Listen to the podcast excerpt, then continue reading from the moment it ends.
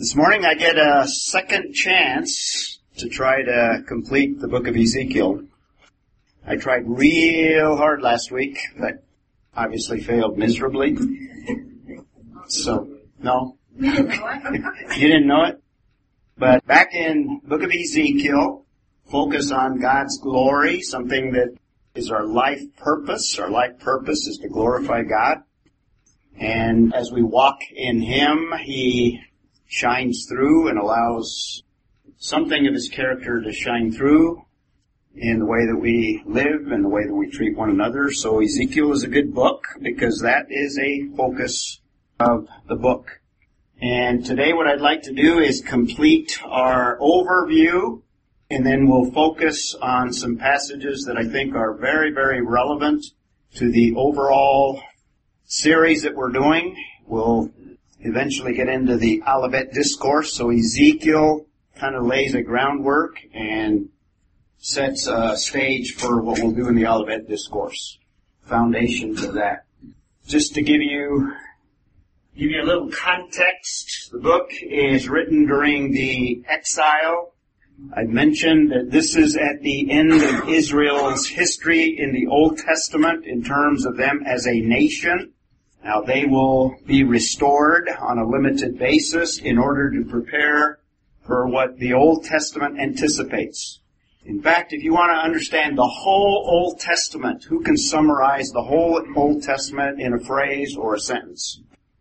Very good. I would, I would agree wholeheartedly. Whole Old Testament, preparation for Messiah. Or if you want just two words, anticipation of Messiah. Is that two words? Oh. Sorry about that. Anticipated. All right, we got it. So this is a dark period of time in Israel's history. They cease to exist as a nation and they are partly restored until Messiah comes. And then in 70 AD, they are totally obliterated again and scattered throughout the known world. So that kind of gives you a context. And Ezekiel not only predicts a lot of the judgment that is going to come, in fact, I'll review that, on Israel, but also on the nations, and we're going to look in our concluding part of the overview on the optimistic part of the book. So, book is written during the exile somewhere, oh, 570, somewhere in that time frame, BC. We saw the preparation of the prophet. I separated that out as a division. First three chapters. We spent most of our overview last time looking at the prophecies of judgment, the negative portion of the book. It's chapter 4 through 32. And the focus is judgment on Judah so that they are absolutely clear why they are in exile and what God is doing. They are in ex- exile because of their idolatry, because of their abandonment of the one true God, the creator God. So that's explained in a lengthy portion of Ezekiel 4 through 32. And if you want the whole book on one slide, this lavender colored slide here. First 24 chapters downward because it's all judgment. judgment of Judah. We have a commission of Ezekiel in the chapter 2 verses 3 through 4. And another theme there is the glory of God departs. We looked at those verses that indicate the departure of the glory of God. So this is dark period of time. The glory of God is missing. God is bringing judgment on Israel. And not only Judah, but God is going to bring judgment on the nations. Israel has been plagued by invasion, by the relationship with the surrounding nations throughout their history, even starting with their even beginning in Egypt. God does not forget that. God is a just God and God will deal with mankind based on His justice and actually based on His glory, all of His attributes, because He knows all things. He's omniscient, so He knows the motives of all, including collective groups like the nations. So the nations are the focus of 25 through 32. To add to our slide here, judgment of the nations. Kind of a transition in the book of Ezekiel. And I'll get back to the last part in a moment here. Third major division of the book is the last part from uh, 33 to 48. 33 to the end of the book, which is chapter 48. And immediately, it's a very positive part. God has not abandoned His people. He never does. He deals with sin. He deals with our unfaithfulness. But once we have come into a relationship with Him, once we are born again, that's a New Testament concept, and certainly once God called His people as a nation and entered into covenant with them, and when we say a covenant, we're talking about a contract. God entered into contract with His people. Once that is effected, He keeps His end of the contract. His end of the contract is He will never abandon His people. So what we have in Ezekiel is God disciplining His people. And I mentioned last time, there's an application there. If we go into unfaithfulness in an extended period of time and know better, God can intervene in our lives and bring discipline as well. But He never abandons us. I believe in the doctrine of eternal security, and you have the foundation of it in the Old Testament in the way that God deals with Israel. So we have restoration, and this, is promised. Now this is years in the future. But throughout Israel's history, after Ezekiel, they have these prophecies that they can anticipate and think in terms of how is God going to bring all these things about. And their hope is for the coming of a Messiah. But when he arrived, Israel was totally unprepared for Jesus Christ, who is the Messiah, and they crucified him. And I think as a result, the 70 AD judgment was because they rejected their Messiah. And they've been scattered. But God was not through with His plan. He instituted a church age in anticipation of His return. That return will precede a future period when a lot of these passages will come into fulfillment. So, verse chapters 33 to 39 deal with the restoration of Israel. Ezekiel is appointed as a watchman in order to, a, a watchman warns the people so he's warning them concerning the judgment, but he's also alerting them to what God desires from his people. We have a passage on the shepherds of Israel, and they have been unfaithful, and he desires faithful shepherds. Let's read uh, 34, 25 through 27. Somebody want to read? And I have several of you read, so be prepared. Connie, we want to start off with the first one. In fact, who wants to do 36? Okay, Dave. And somebody else in 36, I'm going to have a couple passages in there. Mary Lee. And why don't you do 37? Turn to 37. Read 34, Connie, 25 through 27. I will make a covenant with them, cause wild beasts to cease from land, and they will dwell wilderness and sleep in the woods them and the all round of blessing. Showers come down in their season shall be showers of blessing. The trees and the field shall yield their fruits. Okay? Blessing is promised. Now we didn't read the total context, but if you look up the context, the preceding passages, this is in that future period of time when God is restoring the nation. And we have a little detail concerning what that's going to look like. Now, obviously, that has never been fulfilled in the history of the nation of Israel, so it's yet future from our time. We can be assured of that. Because there's already been lots of prophecies that God has fulfilled to give assurance that when He promises something, He will in fact follow through. In fact, that's what the covenants are all about. So, that's an encouraging passage. And notice that it even will affect the natural realm as well. God brings productivity, blessing from the natural realm.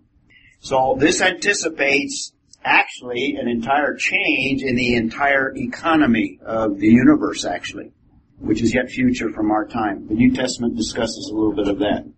And we'll see that in the Olivet Discourse. Chapter 36 Dave, you want to read verse 8, and then I'll have you skip to verse 12. But ye, O mountains of Israel, ye shall shoot forth your branches, and yield your fruit to my people of Israel, for they are at hand to come. Okay? And that is after the context of prophecies dealing with the nations. That's from 35 to 36 7. And God somewhat reminds them. He's already talked about the judgment of the nations, so he repeats some of that. This will be part of encouragement to the nation of Israel. So this whole section is encouragement because they've been plagued by these peoples, and these peoples have in fact inflicted great damage to the nation of Israel. God is going to deal with them. So this is part of the encouragement. And then the prophecies dealing with Israel in 36, and essentially what uh, Dave read is more blessings or more restoration, more details. Skip to verse 12. Yes, I will cause men to walk upon you, even my people Israel. This is upon the land. So they will be restored to the land. Okay? They shall possess thee, and thou shalt be their inheritance. Thou shalt no more henceforth. He personifies the land of Israel. Almost as if he's talking to the land, but he's actually giving a prophecy. Now, you might say, why doesn't he speak to the children of Israel? Well, the land is an important element of the Abrahamic covenant, and God personifies it in order that the children of Israel will realize that really what God is doing, in fact, another verse that we'll look at, God is doing it for His sake and His promise's sake, His covenant's sake. Let's look at 3622. Who's got that one? Mary Lee? Therefore say to the house of Israel, Thus says the Lord God, I do not do this for your sake, There it is. Israel, but for my holy name's sake, among the nations to reach you with. Keep reading. Read to 24. I vindicate the holiness of my name, separated for its holy purpose from all that defiles it. My name, which has been named among the nations, which you have profaned among them. And these nations will know, understand, and realize that I am the Lord, the sovereign ruler, who calls forth loyalty and obedient service. When I shall be set apart by you, and my holiness vindicated in their eyes and yours. For I will take you from among nations and gather you out of all countries and bring you unto your land. Okay. Has God ever done that in the nation of Israel? Well, only on a limited basis, but not to the extent that we have here. But notice in this context, it gives us explanation as to what God is doing. He has a bigger plan than even the nation of Israel. He has a plan that extends to all peoples. And what God is doing, this is another little passage that tells us, without using the word glory, that God's main purpose for all of the universe is to bring glory to himself.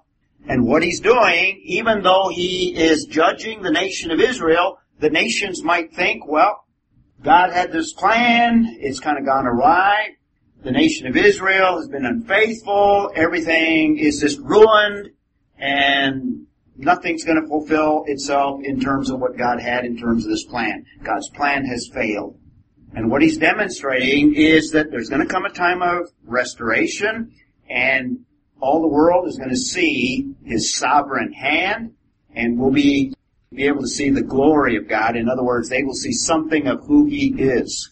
He is one that is faithful to his word. He's one that is going to defend his word, defend his honor. This is a glimpse of the plan of God. And that plan even involves the nations. The nations are going to see that. You see that in the passage? So Ezekiel explains kind of the big picture here. So we have the cleansing of Israel in this passage, and we have a very important element in the next passage. Let's keep reading. Who's got that one? You want to do 20, pick up where she left off, read through 28. 25 through 28, this is chapter 36. And I will sprinkle new water on you, and you will I will cleanse all your filthiness and noise, before you and your hair and you remove your clothes from your flesh. What is that? What, what is he talking about here in this context? Unbelief. Unbelief, but what, Sam? well, yeah. I'm getting at kind of what I started off with, covenants. New covenant. This is the new covenant. Jeremiah introduces us to a new covenant. The new covenant is with the nation of Israel, Jeremiah tells us. In fact, it's with the house of Judah and the house of Israel because they're split. But it's with the nation of Israel, the new covenant. This is the last covenant of the Old Testament. And covenants are extremely important. Regeneration is part of the new covenant. God putting His word within man's heart, part of the new covenant. Jeremiah and Ezekiel give us the most detail of any book of the Old Testament on the new covenant. In fact, Ezekiel probably has more in number passages dealing with the new covenant. This is one of them. You see that? Keep reading. Okay, indwelling presence of the Holy Spirit. Is that part of Old Testament pneumatology, if you will, or does God, did God do that in the Old Testament? No, and yes, on a limited basis. Not indwelling. Mm, well, Not long term. well, not long term, not permanent indwelling. Very good. Okay, very good. Kings, prophets, others on some occasion, and sometimes on a limited basis, had this presence of the Holy Spirit, this indwelling presence. But in some cases, if they became unfaithful, what happened? Saul is an example that the Holy Spirit was removed. The new covenant specifies that everyone, now it doesn't say everyone, but we know that from the New Testament, everyone that receives an indwelling presence, and only those that know Jesus Christ receive it, this is the New Testament, they have the indwelling permanent presence of the Holy Spirit. That's the new covenant. We benefit from the new covenant, but the covenant is not with us, not with the church. It's with Israel. So this looks at a future era in the nation of Israel, and the only reason we benefit from the new covenant is why? We've been grafted in. We've been grafted in, but also because we have a relationship with Israel's Messiah. We have trusted in Israel's Messiah, and we know Him, and in that relationship, we have been granted benefits almost like a foretaste until the time that God restores the nation of Israel, and then the new covenant will apply to them because they are parties to the covenant. Make sense? Would that be like the, the crumbs that fall from the, the children's table? Absolutely, absolutely, absolutely. So we have the cleansing of Israel. Keep reading the passage. Betty, you want to finish the passage there? Read it to verse 30.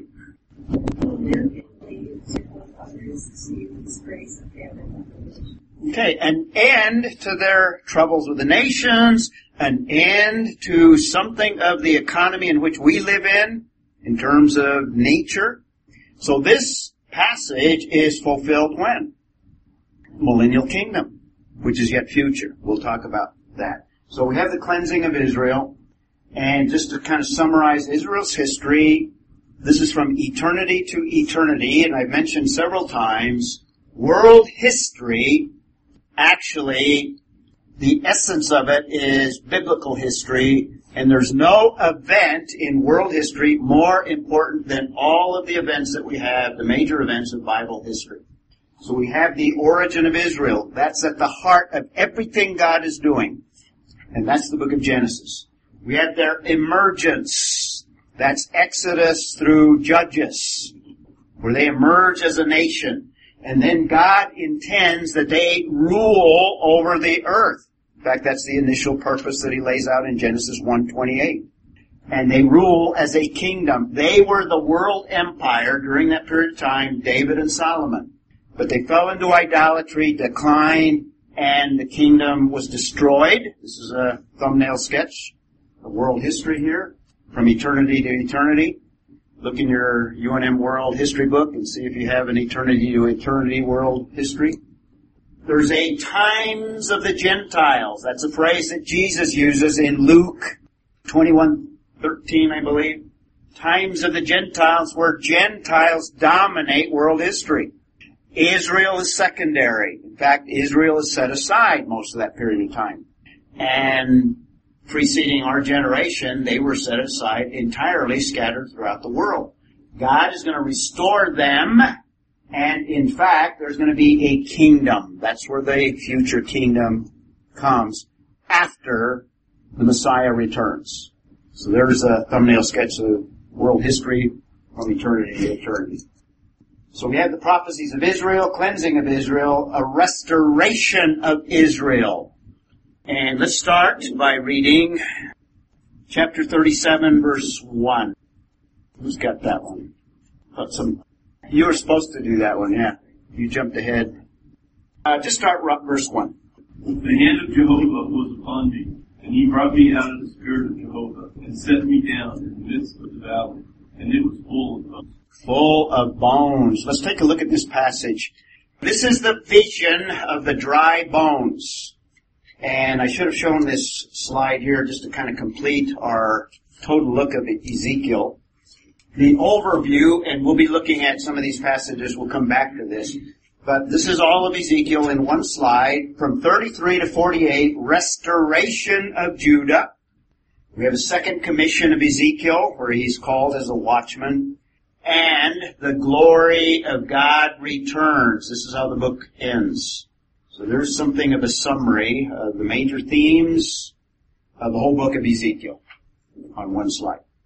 You like those one slide summaries, right? Okay? Okay, let's talk about the regathering of the nation of Israel. Connie?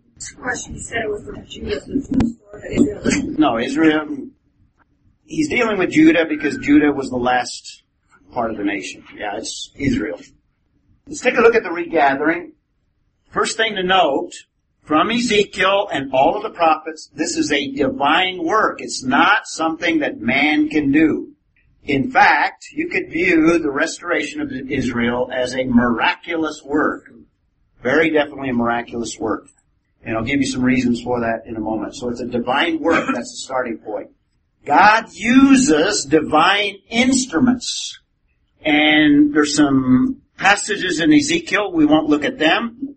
But there's other passages in the other prophets that speak of God using divine instruments. In other words, He will use the nations, He will use Gentiles, and if you were watching world history around the time of the early 1900s leading up to World War II, the events of World War II, you could see how God was aligning nations even back then to work a divine work to set in motion events that would lead to the beginning of the restoration of Israel.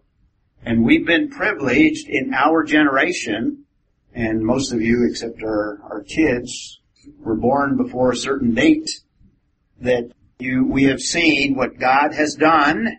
We probably didn't notice it, but Israel was regathered, and this is just a shot of military to kind of signify the the instruments that God used. He used Great Britain, He used the United States, He used other nations to set things in place for the regathering of God's people back in the land of Israel.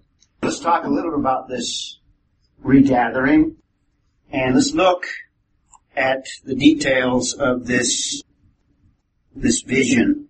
Let me, for the sake of time, just summarize and then we'll look at the the interpretation. But let's read further in, and then I'll start summarizing. Read uh, through verse 3, and then I'll have uh, Linda read some of the verses. And he caused me to pass by round about.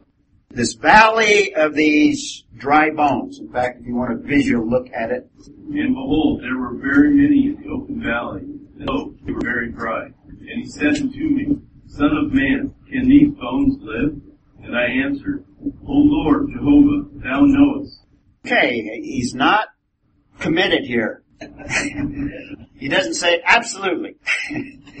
because he knows of Israel's hopeless condition. There's nothing that Israel can do to restore itself. The land of Israel has been devastated by judgment, temple destroyed, the glory is gone, the nations are increasing in power, most of the nation of Israel has died as a result, the others are scattered throughout the nations, and the image that Ezekiel is given is given as this valley of dry bones. Question is asked, take a look at these bones, Ezekiel, can they come back to life? Actual answer is no. I mean, there's no way. Israel is hopeless in its condition, hopelessly lost. So it's going to take a divine work. But he's non-committal in that uh, he's talk, God is asking him, and he knows that God can do all things. So we have a, a regathering of Israel, and let's read. This is uh, in Ezekiel's time when the situation is hopeless. No, I think he's seeing a vision that portrays their hopelessness at that time. Now he's going to project ahead. The restoration is looking ahead. Does that make sense? Did I confuse anyone there? In other words, in the exile, all the way until God begins a work of restoration, that was Israel's condition, a hopeless condition. Only God can regather those bones. Now the vision that he sees here is a vision of these bones coming out of graves, taking on flesh, animated life, and in fact, indwelling presence of the Holy Spirit. That's the vision. But it's in stages. Let's skip to verse 11 where we have the interpretation. Linda, do you want to read 11 and 12 first of all? Okay, he's interpreting the vision. What do the bones represent? Very clearly. Whole house of Israel. There's Israel for you, Connie. Keep reading. Okay, and that's their condition. Completely cut off. Keep reading.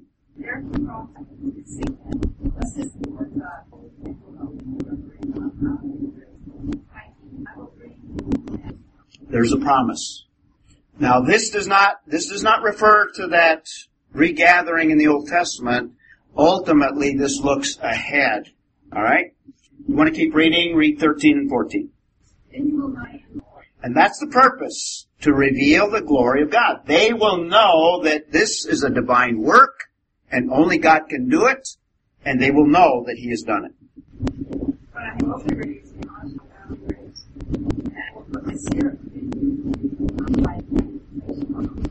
The land of Israel. Okay. He is going to give life to that that is dried up bones. And that's a vision that I believe took place, or the beginnings of it took place in 1948 in our generation. This is an absolute miracle. Never has there been a people that have been displaced from their land, even a short period of time, be able to return to their homeland in the way that the nation of Israel did. They maintained for 2,000 years the Jewish bloodline. They maintained for 2,000 years their heritage. And I think part of the reason that they've been persecuted all through their history, these 2,000 years, is that God kept them separate from the rest of the people in order to maintain a bloodline, in order to maintain their heritage, in order to maintain their Hebrew language. No nation has ever experienced this. 2,000 years. And not only that, their culture and their, basically their Judaism. Their Old Testament commitment, you might say. No nation has ever experienced that. Only the nation of Israel. They returned in uh, May 14, 1948. They returned to Israel, a wasteland. Under the Arabs, Israel had become a desert. It had become a wasteland. Today is one of the most productive pieces of property on all of the face of the earth. They're the biggest exporter in the Middle East, and there's many things that God has done through the nation of Israel, and this photograph just this aerial of uh, Tel Aviv just kind of gives you a sense of what the nation of Israel has done in a very short period of time. They are a miracle of God. This is the beginning, in 1948, the beginning of God setting the stage for the last phase here. The last phase will not take place until the future. Remember I told you about Jewish eschatology. They failed. God disciplined them. There's going to be a period, the prophets speak of a period of tribulation preceding the Messiah. This is Jewish eschatology. Thirdly, God, during that seven year tribulation, God will restore them. Ezekiel is describing part of that period of time. Now, what we are seeing is God setting the stage for the final part of their restoration. They are in the land now, not in a spiritual state. They have not been regathered spiritually. They've been regathered as a nation, physically, culturally, religiously, politically, you might say. They await the time of the tribulation when God will continue that work and in fact put His Spirit within them and begin the fulfillment of the new covenant that'll extend into the millennial kingdom. So Israel's regeneration is yet future. Their physical regathering, I think, is a fulfillment of Ezekiel 37. And it's during this period of time, which is seven years, if we look at where we at, we stand today, we don't know the time between another event that the Bible predicts, the New Testament predicts a rapture of the church. There may be an interval, that's not a mistake, the misalignment of the arrows there with the beginning of that seven year period. There may be a period of time in between. In fact, some scholars look at some events that we'll look at in a moment here, between the rapture and the tribulation. But it's during that seven year period in the future, after the church is gone, that God is going to begin, or not begin, but continue a work amongst the nation of Israel once again. They are going to be at the center of what God is doing. And then Messiah will come, that's the second coming of Messiah, and he will establish a kingdom, some of which is predicted here in Ezekiel. Right. Yes? Uh, yes. And you're saying verse 1 and 2 took place during at verse 12, 1948, verse 14 in Galatians. You're getting it right. Yeah, I, their condition, in other words, let me try and summarize it again. Their condition at the time that Ezekiel is writing is totally hopeless. They're in exile.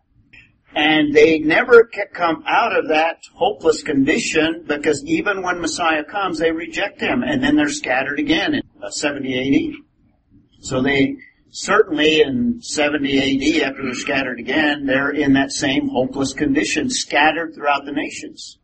God brings them out of the nation. He interprets this vision. The graves represent the nations. The Gentile nations, God brings them out.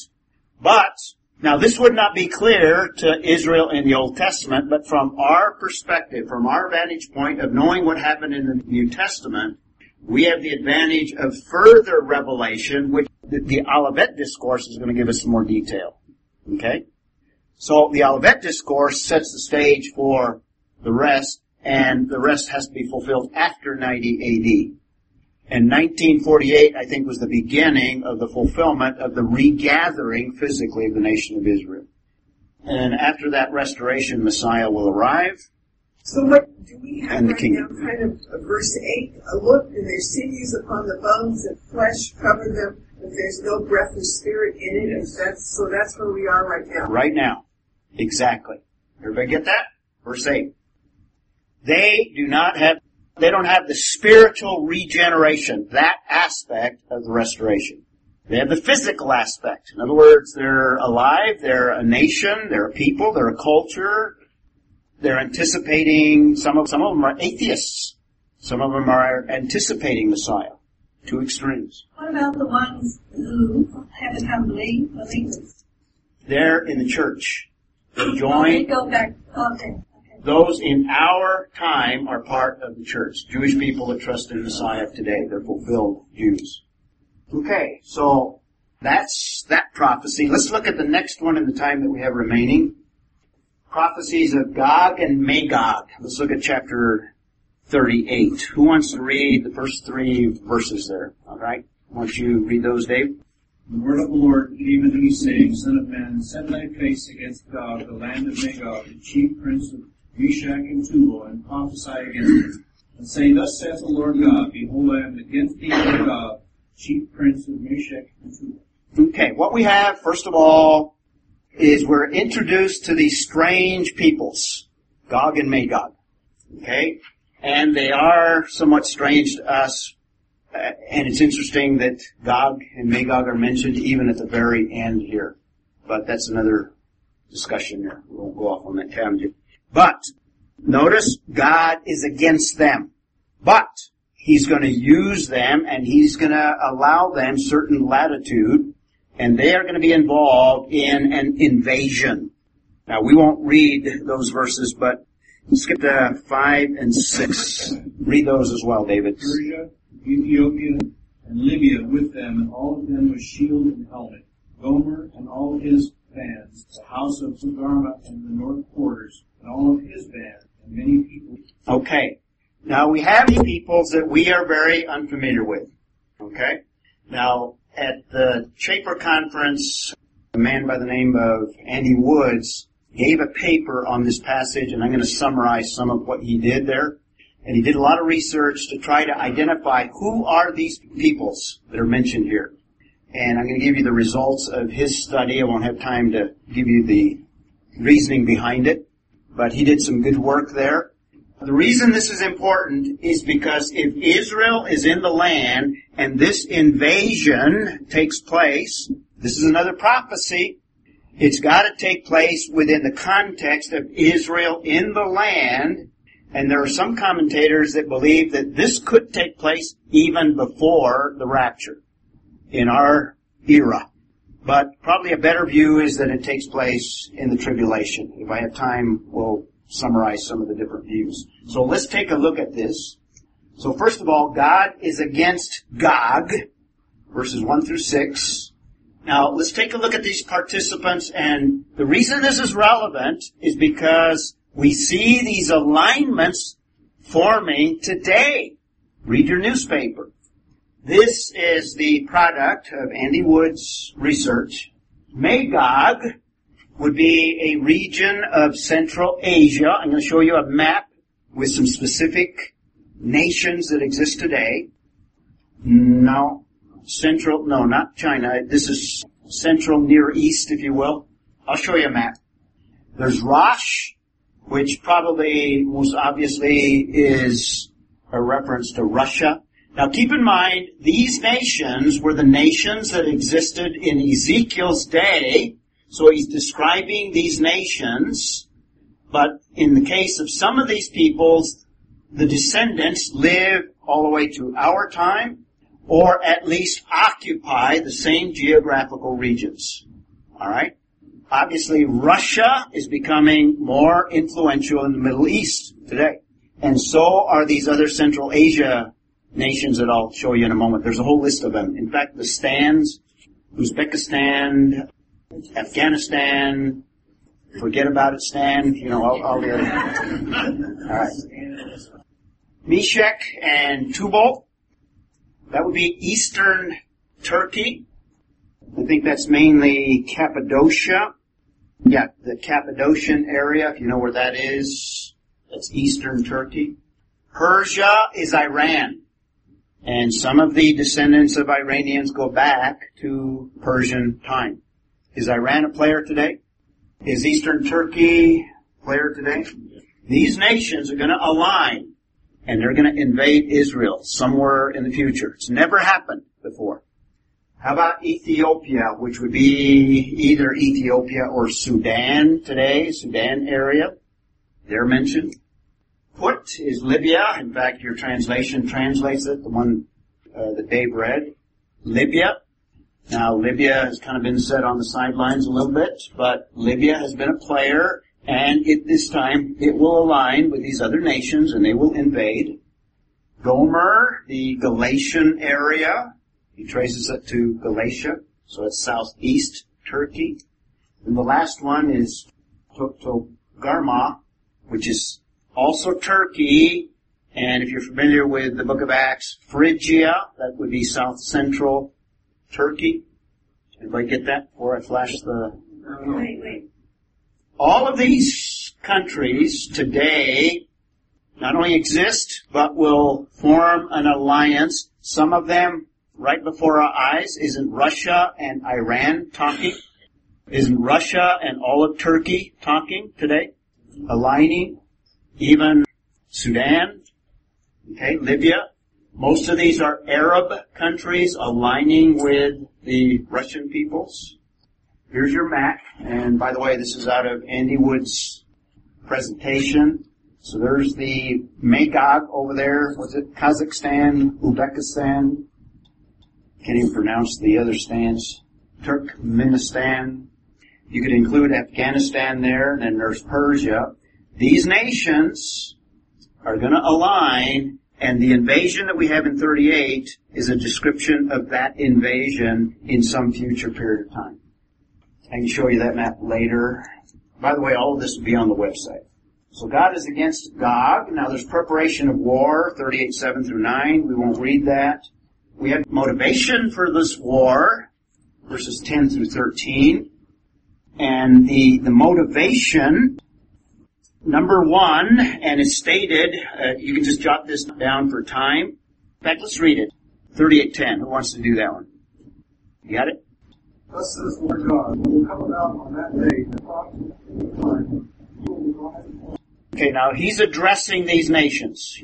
You will have these evil thoughts in your mind, these, this alliance. Keep reading. And you will say, I will go up against the land of football villages, those who are rest and live securely. All of them living without walls, have no bars whatsoever. Okay. What's the motivation there? What are these evil thoughts? Anti-Semitism. Isn't this the central thing of Muslim nations or Arab nations?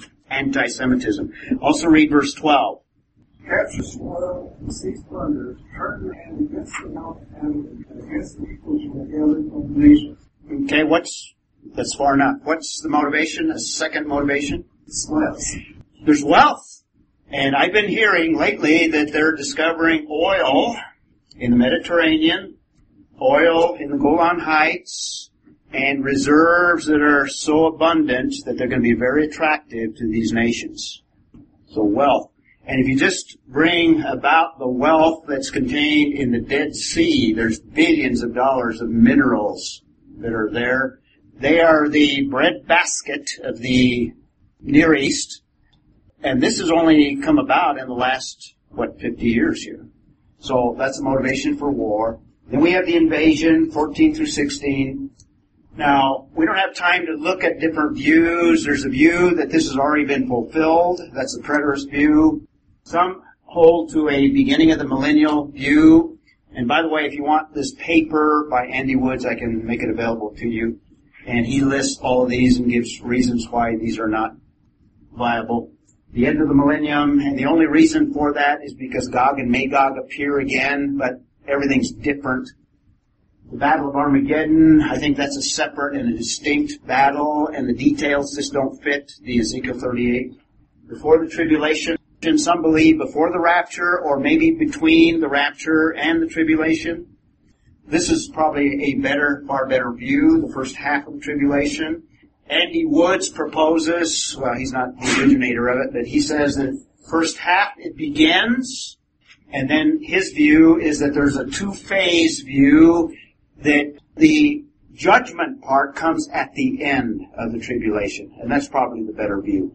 But the point that we need to note is that just as God has regathered the nation of Israel in the land, He is beginning this whole process of end times events. Now, not a lot of them are fulfilled in the church age. The one that is, I think, is the Ezekiel 37 one, where Israel is in the land today. The setting may be set. We may be close to the next stages of what God is doing. So during this tribulation, starting at the beginning and probably a second phase, the judgment part of these nations. God's going to judge them at the end. That's probably the time frame. And you can read chapter 39, it continues as well. Major events, we have the invasion, we have divine judgment on this alliance, and it's supernatural. God brings supernatural hail and other physical phenomenon. And there's going to be this great feast, and this is probably the reason some see Armageddon, because there's this great feast at the end there. Seven year of burning of their weapons, which is an interesting detail. Seven months of burying the dead. So this is a major invasion. Probably during that tribulation period. And it's going to stimulate probably Israel's restoration. That's hinted at. In fact, uh, who's got that one? Let's read that one. 3922. Go ahead, Dave. So the house of Israel shall know that I am the Lord their God from that day and forward. From that day on forward. This may be what leads the nation of Israel into their spiritual regeneration, their spiritual regathering. Okay? Then the book basically ends with the temple in the millennium, chapters 40 through 48. We have visions of the restored temple, and then we have worship in the temple, 43 to 46. We have visions of the land. So there's going to be a restored temple. This is the most extensive passage in all the Bible on the temple itself, except maybe the Solomonic temple, but certainly the restored temple in the millennial kingdom. Okay, we need to rescue as many as we can because time may be short. Who wants to close? Success. We finished. Anyone? Go ahead. Father, we thank you that you have shown us what you are going to do. Not given us a great deal any more than gives a small child a deal about upcoming family events that you have shown. Father, may we live this as if we fully believe it. May we live out our days and fully believe that you are working about a, a miracle so great that we can scarcely believe participants with you rather than bystanders or indifferent. Fully participate in what doing in these times that you have brought to us. Great praise and Father, restoration of your people. We look forward to waiting of the Messiah. We look forward to fulfillment of all of the events. And even now, we desire to praise, honor, and glory to your name all that you do. Praise your Son's. Amen. Amen.